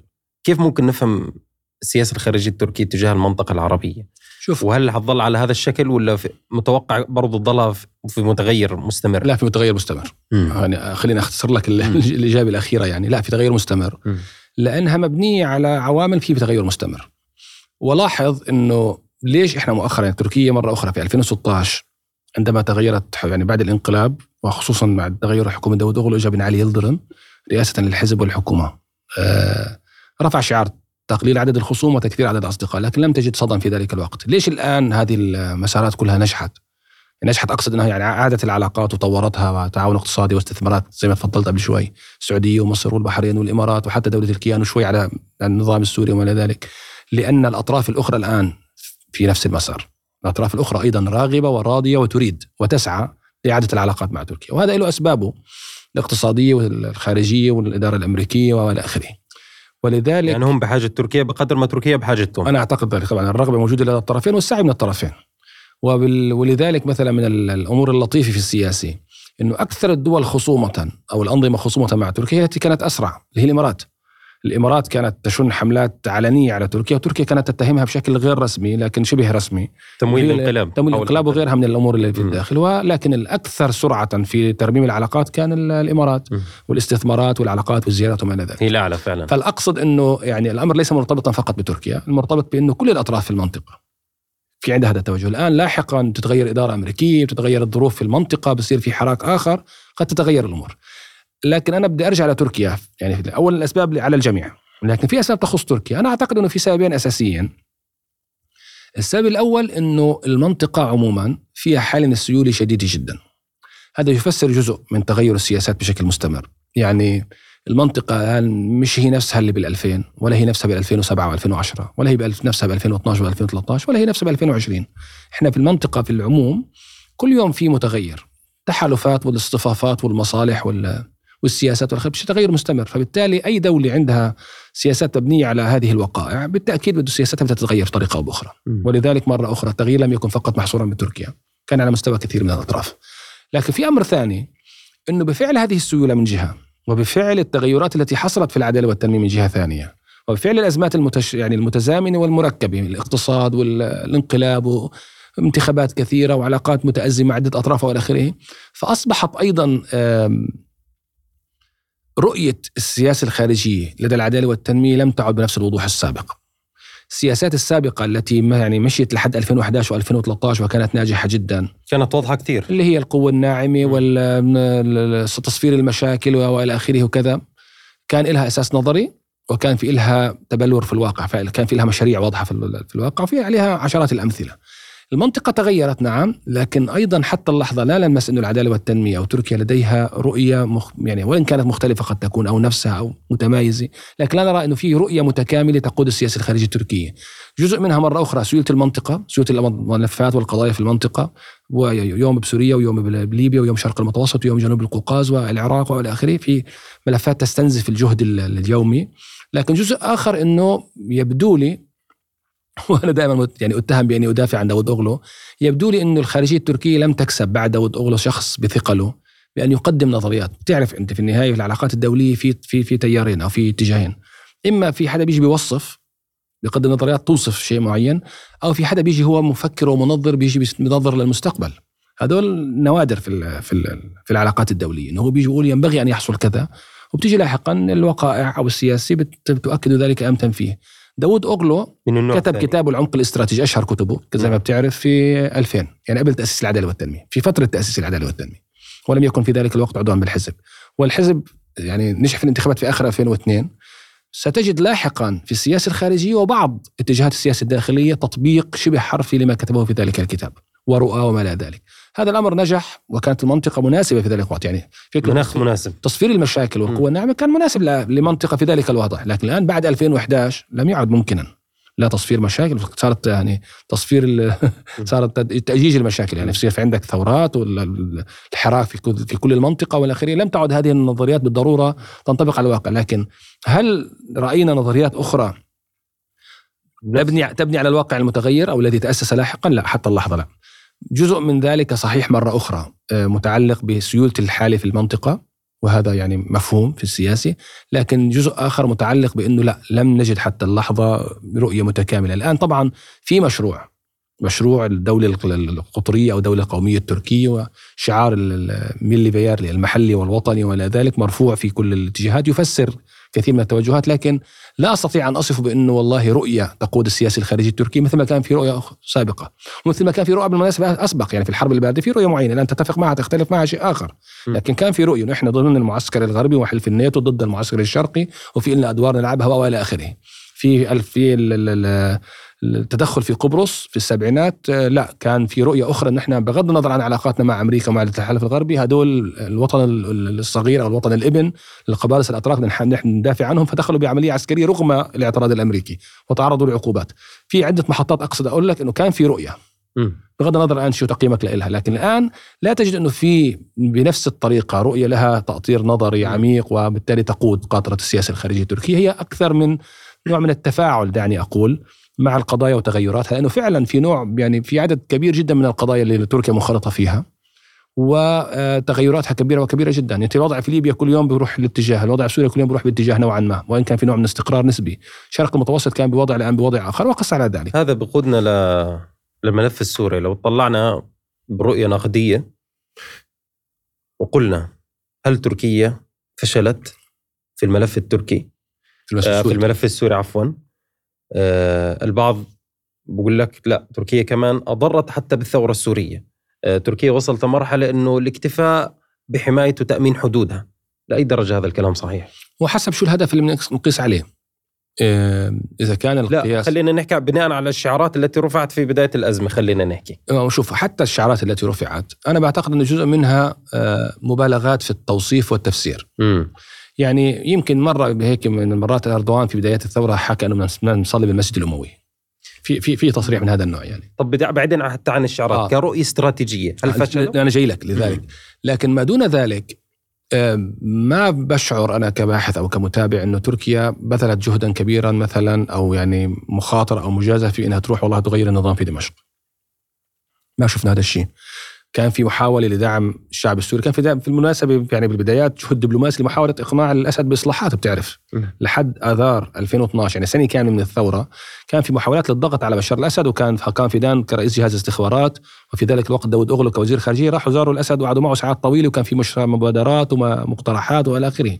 لاحقا صار في دعم للشعب السوري أو للمعارضة السورية، لكن ما لمست أنا في فترة من الفترات أنه كان في خطة أو مشروع تدخل مباشر لإسقاط نظام الأسد، وربما لو كان هذا الموضوع يعني مطروح لكان ربما يعني نجح. لذلك مرة أخرى شوف أستطرد شوي، معلش أنا آسف. لا أخذ راحتك. جزء من القناعات المتخيلة عن تركيا لها أسباب كثيرة، منها المشاعر الإسلامية ومنها عدم الإلمام الشديد أو الإلمام الدقيق بالوضع التركي الداخلي، لكن جزء منها أن الخطاب التركي في العموم الرسمي جزء من مفرداته هي خطاب قومي، ولكنها تفهم في العالم العربي على أنها خطاب إسلامي.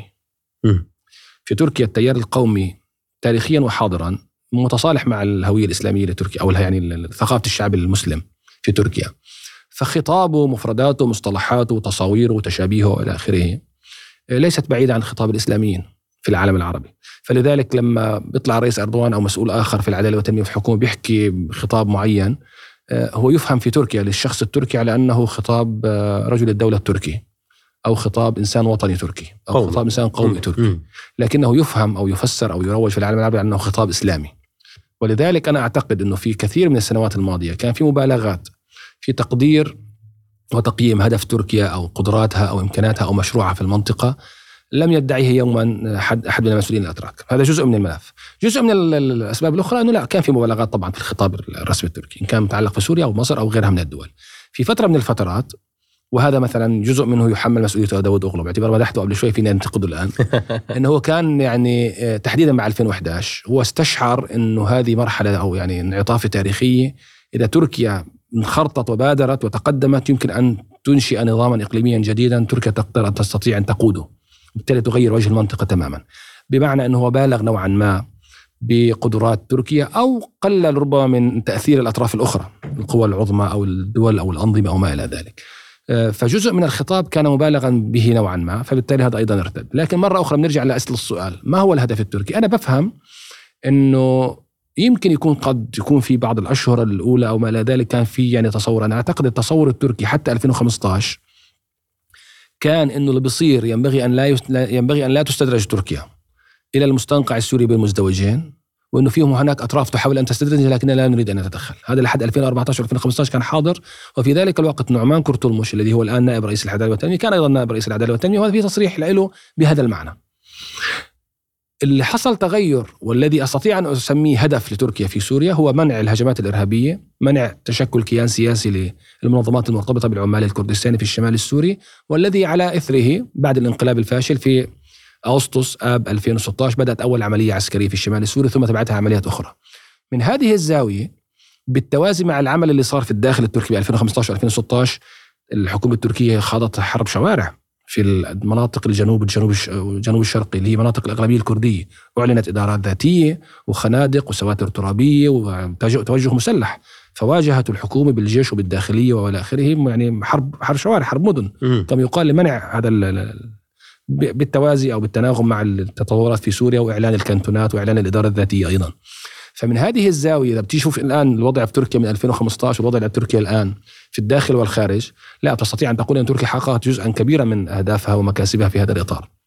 لكن بالنسبة للطرف الآخر خلينا نحكي عن مستوى الثورة، هل تركيا أضرت بالثورة السورية ولا الثورة هيك كانت في طريقها إلى الانحسار والخسارة؟ لأنه في اتهام لتركيا أنه يا عم بدل ما أنت بتحب يعني ترفع شعاركم والله ساعدتونا ونصرتونا وما إلى ذلك، الآن أنتم بتلبستونا في الحيط، خصوصا الآن بعد قرار تركيا إعادة العلاقات مع النظام السوري وبدنا نرجع كثير ناس على مناطق النظام. شوف أنا أعتقد أنه الحركات الشعبية مثل الثورات مثلا أو الظواهر، كنا عم نحكي بالبداية عن موضوع العنصرية، كل هذه الظواهر ما فيك تحكي عنها فيها عن أسباب واحد ولا عن مسار واحد حتمي، ولا فيك تحكي عن شخص أو طرف واحد فقط مسؤول عن اللي بيصير.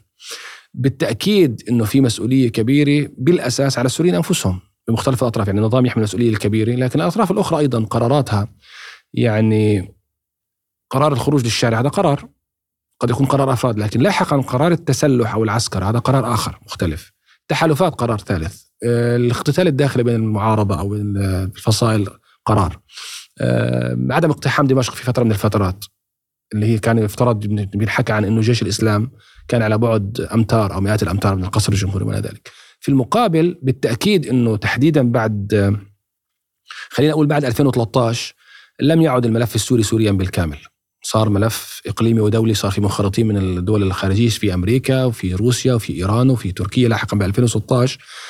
لذلك أقول أنه نعم في منتقدات محقة توجه لتركيا في سياستها، وأنا أعتقد أنه جزء منها كان لافتقار الأدوات، يعني معرفة تركيا، تعرف تركيا مع تأسيس الجمهورية أدارت ظهرها لمنطقة بالكامل، اعتبرت حالها دولة غربية وبالتالي هي ليست دولة شرق أوسطية ولا آخره، فهي كانت تفتقر للمعلومة، تفتقر للعلاقات وللأدوات. ثانيا كان في جزء من المبالغة بالقدرات والإمكانيات زي ما قلت لك، هو تقليل من ربما من تأثير الأطراف الأخرى. لكن بالأساس أنا أعتقد أن تركيا كانت تنظر لأنه دولة جارة وحدود مشتركة وتشابهات ثقافية وما إلى ذلك على الحدود، الانفراط العقد الأحداث بهذه الطريقة أنه هو مضر وليس مفيدا، وأنا أعتقد أن جهد تركيا الأساسي كان هو محاولة إحداث إصلاح وليس ثورة عسكرية. لاحقا الآن العلاقات أو التوجه اختلف زي ما قلت لك أو ممكن، لكن 2016 وحتى اللحظة تركيا تركيزها الأساسي، وهذا كتبناه وقلناه يعني بكثير من المجالات والمنابر، تركيزها الأساسي على مواجهة العمال الكردستاني والمنتديات السورية. الآن البعض كان يروج على أن تركيا تدعم الثورة السورية من أجل إسقاط النظام، أو أنها اليوم حتى اللحظة بدها تسقط النظام لكنها ترتب وتخطط وكذا. أنا لا أعتقد، يعني لا أرى ذلك في موجود لا في تصريحات تركية ولا في اجتماعات مجلس الأمن القومي التركي ولا في تصريحات الخارجية التركية. البعض بنى أوهام قد يكون، ولكن أيضا في أخطاء. يعني الآن مثلا تركيا تملك تأثير على فصائل الموجودة في الشمال السوري مثلا، تملك تأثير مباشر، في نهاية المطاف هي موجودة ودولة جارة وجزء منيح من الدعم جاءت منها. في بعض الأخطاء الموجودة هناك قد تحمل يعني أو تربع مسؤوليتها على الجهات التركية المتابعة هذا الموضوع، لكن هل الموقف التركي هو الذي بالضرورة أفشل الثورة السورية؟ أنا أعتقد أن هذا بيكون تقدير مبالغ فيه كثيرا، لأنه شوف بلاش المقارنات، لكن خلينا أقول أنه أي حدث داخلي، ثورة مسلحة، حركة تحرر وطني، ثورة مجتمعية، مظاهرات سلمية أو غيرها، كلما كانت هي فاعلة ومؤثرة كلما زاد معها الدعم الخارجي، كلما تراجع الحدث الداخلي كلما تراجع الموقف الخارجي. في 2018 أو 2019 إن لم تخني الذاكرة كان في بلش أنه حديث في تركيا عن أنه احتمال والله تتحسن العلاقات مع مصر وما إلى ذلك، فبعض المعارضة المصرية انتقدت هذا الأمر، فكنا إحنا في برنامج مع أحد المسؤولين الأتراك، فبيقول لي يعني بيني وبينه بقول أو لا أعتقد على الهوى حتى قال أنه إلى أي مدى هناك خبر مصري في الصحافة التركية اليومية؟ يعني هل في حدث في مصر يستدعي أنه تركيا تكون لها موقف؟ يعني هو يعني يلقي باللوم محقا على أنه ما في يعني إذا أرادت المعارضة المصرية فرضا أن تستجلب دعما تركيا أو دولة أخرى ينبغي أن تكون مؤثرة وموجودة في يعني ما حدا براهن في السياسي على شخص مش ناجح أو ضعيف أو على حصان مريض، يعني ما في، هذا الموضوع غير موجود في السياسي هناك. يعني أنا بشوف خلينا نرجع ل 2011 ليش نقطة تحول في السياسة الخارجية التركية؟ بتعرف لحد 2010 العدالة والتنمية كان بيتحدث عن مرة أخرى التعاون الاقتصادي والتعاون الثقافي والانفتاح الثقافي والتصفير المشاكل، نفس الخطاب وكانت تركيا مقبولة من مختلف الأطراف المناسبة، يعني في ذلك الوقت محور الممانعة ومحور الاعتدال في العالم العربي كان قابل تركيا وكانت علاقاتها كتير جيدة بينهم. اللي صار في 2011 إنه اجتمع أمرين في الداخل التركي، ذروة قوة العدالة والتنمية الوصول لانتخابات 49.5% و استطاع تفكيك كثير من النظم الوصائي والأمور المشاكل الداخلية والاقتصاد وغيرها وكذا، تزامن مع التغير الكبير في المنطقة. في تغير رأت تركيا مرة أخرى أنه هو تغير جذري في المنطقة، في أنظمة عم تسقط وأنظمة بتبنى والدول عم تغير توجهاتها، والقوى المحتمل أنها تمسك السلطة لاحقا في أي انتخابات في هذه الدول هي قوى صديقة لتركيا وللعدالة والتنمية، بالعكس بعضها يرى فيه نموذج يمكن أن يحتذى، وبالتالي في فرصة لتركيا تلاقي مصالح أنه ننشئ نظاما إقليميا جديدا فيه منفعة. يعني هو حكى لك الآن في فرصة، يا أما مننخرط فيها يا أما منكون فانخرطوا. فبالتالي الجزء منيح يعني جزء مهم من التوجه التركي في ذلك الوقت هو بناء على رؤية وتقدير موقف أنه الأمور ذاهبة باتجاه تغيير تتلاقى مع مصالح تركيا كدولة وكشعب، فبالتالي السياسات كانت في هذا الاتجاه. الآن ب 2013 2015 و16 والآن التوجهات أو القراءة أو الوقائع مختلفة، فبالتالي السياسات بتكون مختلفة. فمرة أخرى الفعل ينبع ويبدأ في الواقع، في الأرض، في الميدان، في سوريا أو في غيرها من الدول، ثم لاحقا ينظر للأطراف الخارجية. الآن لا ننكر بالتأكيد أنه في مظلمة كبيرة للشعب السوري، وأنه في التدخلات الخارجية بتحد كثير من يعني لما تتدخل روسيا عسكريا، لما أمريكا موجودة في شرق الفرات عسكريا، لما كثير من الأطراف منخرطة حتى بشكل مباشر في المسألة السورية، ما بيعود قدرة الفعل السوري الداخلي الذاتي بنفس السابق. هذا يعني صحيح. يعني من الموضوعية والمنطق والعدل والإنصاف نقول هيك، لكن أيضا لو كانت توجه أو مسار الأحداث مختلف والقدرة على التأثير والفعل على الأرض مختلفة، لكانت مواقف الأطراف أخرى مختلفة، حتى نكون يعني منصفين في طرفي المعادلة يعني. طيب خلينا زي ما بدأنا في الملف الفلسطيني شوي هيك نرجع شوي للملف الفلسطيني. اللي بيشوف هيك الموقف الرسمي التركي بيشعر أنه أقرب لموقف السلطة الفلسطينية، وفي نفس الوقت يشاع أنه تركيا تمتلك علاقة خاصة مع فصائل المقاومة الفلسطينية. وين بتشوف موقف تركيا؟ هذا صحيح وهذا صحيح. يعني مرة أخرى موقف الدولة التركية هو حل الدولتين ودعم المبادرة العربية للسلام وإلى آخره، بمعنى أنه المسار الأساسي وأقرب لموقف السلطة. نعم. وموقف الدول الأخرى يعني الكثير، يعني دول عربية ودول إقليمية وعالمية. في المقابل لا، اللي تغير مع العدالة والتنمية قد يكون أنه مستوى الانخراط في القضية الفلسطينية اختلف مع الوقت، حتى اختلف يعني لدرجة أنه مثلا كان في مساحات بتحسها أنها مثلا محصورة بمصر مثل المصالحة الفلسطينية الداخلية. مؤخرا أنه أردوغان جمع بين محمود عباس وبين إسماعيل هنية رئيس المكتب السياسي لحماس، فهذا مسار ما كانش يعني، أو هذا مساحة ما كانتش تركيا تعطيها. كانت سابقا علاقة مع الفلسطينيين، انتقادات للسياسة الإسرائيلية وما إلى ذلك، لكن تصل لفكرة أنه وحتى يعني فيما قرأنا في الإعلام سابقا أنه الأتراك كانوا قد طرحوا في فترة من الفترات أنهم يتوسطوا في موضوع تبادل الأسرى بين حماس وبين الاحتلال. فهو ما أتى به العدالة والتنمية أنه هو تحديدا من 2006 بدأ بعلاقة سياسية مع حماس، وأعتقد بعلاقات مع فصائل أخرى، لكن قد تكون حماس الأبرز لأنه هي أولا الأقوى في ميدان المقاومة، وثانيا هي المنافس الشديد اللي في حركة فتح حول السلطة في الموضوع الفلسطيني، وثالثا نظرة الاحتلال لها. يعني تحسن العلاقات مع الاحتلال في كان اشتراطات متعلقة بحماس، لا يبدو أنه يعني حتى تركيا ذهبت لها بشكل معلن أو بشكل كبير أو بشكل منجرف يعني.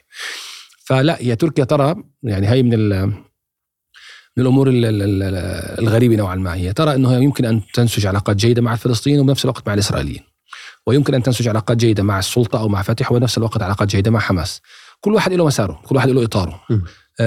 هذا لم يغير بالضرورة الموقف أو الرؤية من القضية الفلسطينية وفكرة حل الدولتين وما إلى ذلك، لكن وغير في الخطاب وغير في الرؤية، عفوا في الخطاب وفي الأسلوب أحيانا والمصطلحات. يعني مثلا أنا كثير بهتم بفكرة تقييم مضمون الخطاب المصطلحات ما بتيجي عبثا، تحديدا حدا مثل الرئيس أردوغان هو معروف قديش خطاباته بينشغل عليها وبتنكتب، ونادرا ما يقرأ يعني يرتجل، دائما بيقرأ إما عن ورقة أو عن شاشة أو ما إلى ذلك، فالمصطلحات مقصودة لذاتها.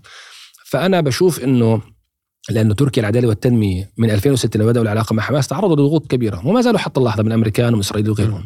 شو كان الرد الأساسي والرسمي التركي؟ إنه إحنا بنبني علاقة مع تيار سياسي فلسطيني منتخب من الفلسطينيين بالذات بعد انتخابات 2006، وإنه إحنا والله يعني هذا بيخدم القضية وبيخدم الاستقرار والآخرين.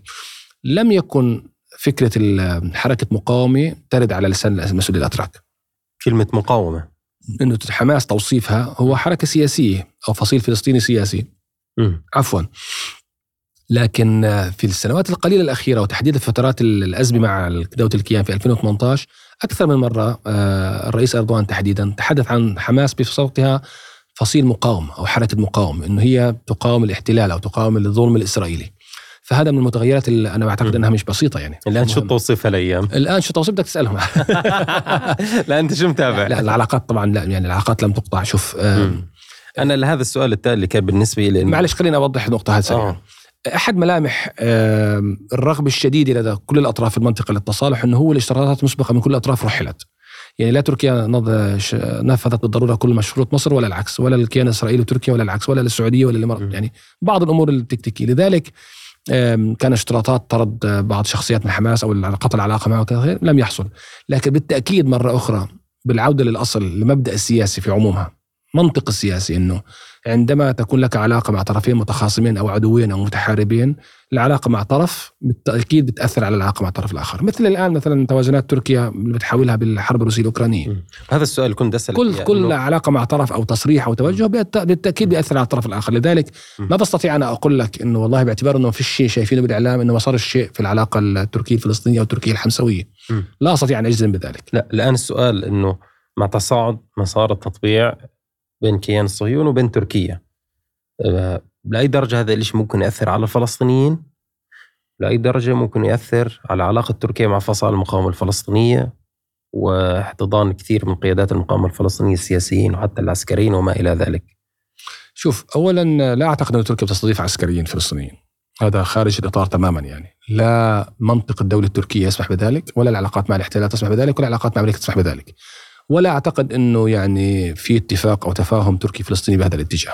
يفترض أنه تركيا موقفها واضح ومعروف يعني في المجال السياسي والإعلامي والإنساني والإغاثي. طبعا في تقارير كثير إسرائيل بتحكي أنه إسرائيل تدعي أنه وجود في كثير عمليات، لا إسرائيل تدعي هذا أمر آخر، لكن أنا أعتقد أنه يعني هذا أمر يعني تركيا كدولة خارج هذا الإطار.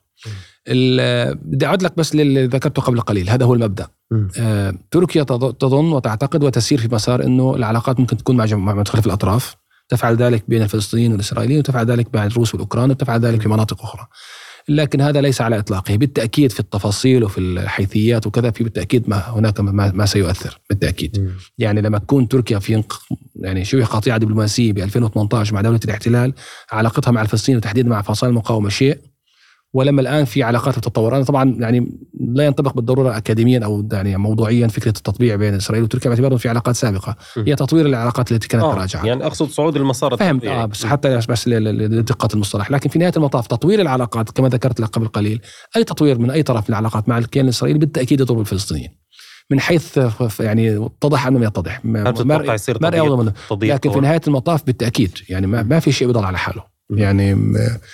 يعني أنا مثلا برضو يعني بعتقد أنه أحد المؤشرات وتيرة اللقاءات العلنية المعلنة بين القيادة التركية ومثل الفلسطينيين، وتحديدا مثلا حركة حماس، بتجد أنها بتتأثر طبعا.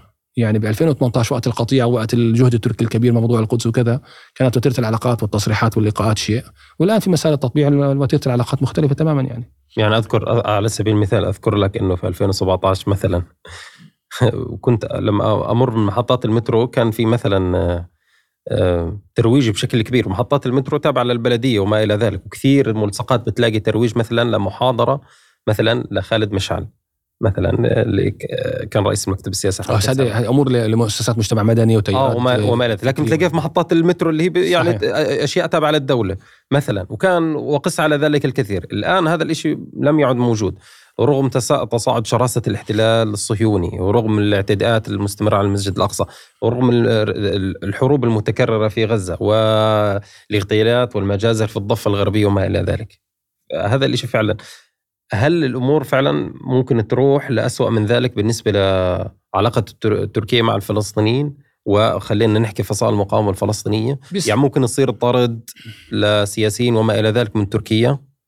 هل ممكن تروح الأمور لهالدرجة؟ في السياسة كل شيء وارد، لكن في الواقع لا، أنا لا أعتقد، لأنه في محدد مهم بالمناسبة.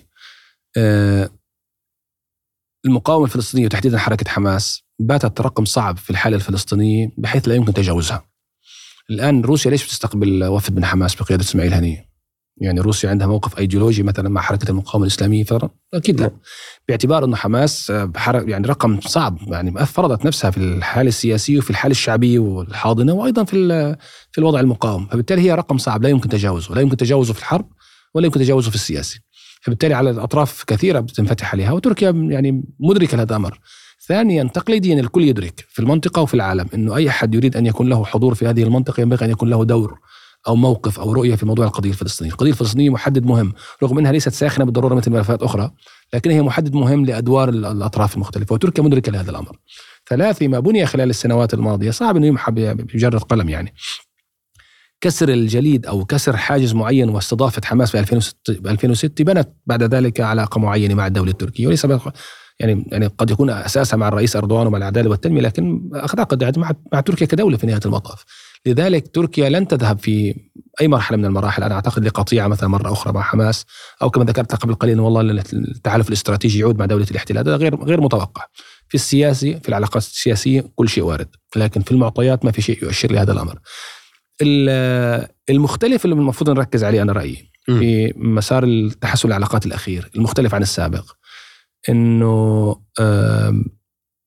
ورد على لسان أردوغان وعلى لسان أعتقد تشاوشغلو لما كان وزير خارجية، إنه تركيا ستفصل في نظرتها في علاقاتها مع الكيان أو مع إسرائيل يعني، وبين سياسات تركيا الإسرائيلية الدشاة الفلسطينيين. بمعنى 2018 كان القطيعة سببها مباشر السياسات الإسرائيلية في غزة، الشهداء الكبار الكثر الذين سقطوا أو ارتقوا في مسيرات العودة. في 2010 كان حدث قد يكون تركي اللي سفينة ما في مرمره، لكن هي بخصوص حصار غزة. فالعلاقات كانت تتأثر بالسياسات الإسرائيلية بشكل مباشر. طيب، وموضوع السفارة في القدس أيضا. الآن الخطاب الرسمي التركي بيقول إنه العلاقات مع إسرائيل لن ترتبط بشكل وثيق أو طردي مع السياسات. يعني هذا بيعني أمرين. مرة أخرى شوف، أنا مقتنع جدا إنه موقع تركيا الوسيط هذا في دول العالم واقتصادها الوسيط وتجربتها الديمقراطية الوسيطة وقدراتها الإقليمية وإلى آخره بتعطي دائما تفسير مركب. ما فيك تسألني بأي موضوع داخل أو خارج تركيا وأقول لك سببه فقط كذا أو مساره فقط كذا. إذا بتلاحظ أنت في الموضوع السوري والفلسطيني كذا بحكي لك شيء باليمين وشيء باليسار وكأنه، لكنها هي هيك، هي مركبة هيك. هذا بيعني إنه السياسات الإسرائيلية بمعنى عدوان أو استيطان أو تهويد أو الاعتداء على المسجد الأقصى لن يعني مرة أخرى بالمدى المنظور قطيعة إضافية أو ثالثة مع الكيان الصهيوني. يعني تركيا لن تذهب لقطيعة مثل 2018 و2010 في حال حصل تطورات في القضية الفلسطينية أو اعتداءات إسرائيلية، لكنه أيضا يعني في الاتجاه المقابل، وهذا الذي أعتقد أنه بحاول يعني الرواية الرسمية والإعلام يقولها، إنه أيضاً علاقاتنا مع إسرائيل لا تعني أننا لن ننتقدكم أو لن نهاجمكم أو لن يعني ندين مثلاً لبصير. وهذا الذي حصل.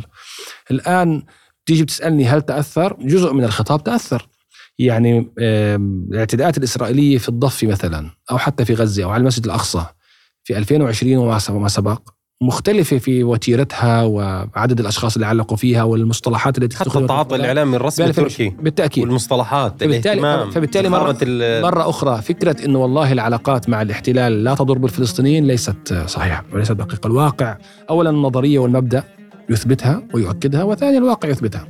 بالتأكيد هناك تأثر. الآن التأثر حتى اللحظة يبدو وكأنه في الخطاب وفي الأسلوب وفي المصطلحات وفي الإعلام وفي الأخلاق لم يصل لدرجة يعني تغير جذري. هل يمكن يحصل لاحقا؟ يمكن، لكن لا أعتقد في المدى المنظور ولا أرجو بالتأكيد. دكتور سعيد الحاج أبو الوليد، أتعبتكم الحكيم. لا والله شكرا جزيلا لك على هذا الحوار الثري وهاي الأمسية اللطيفة. شكرا لكم، شكرا على هذه الاستضافة وهذه الفرصة. شكرا لك، يعطيك العافية.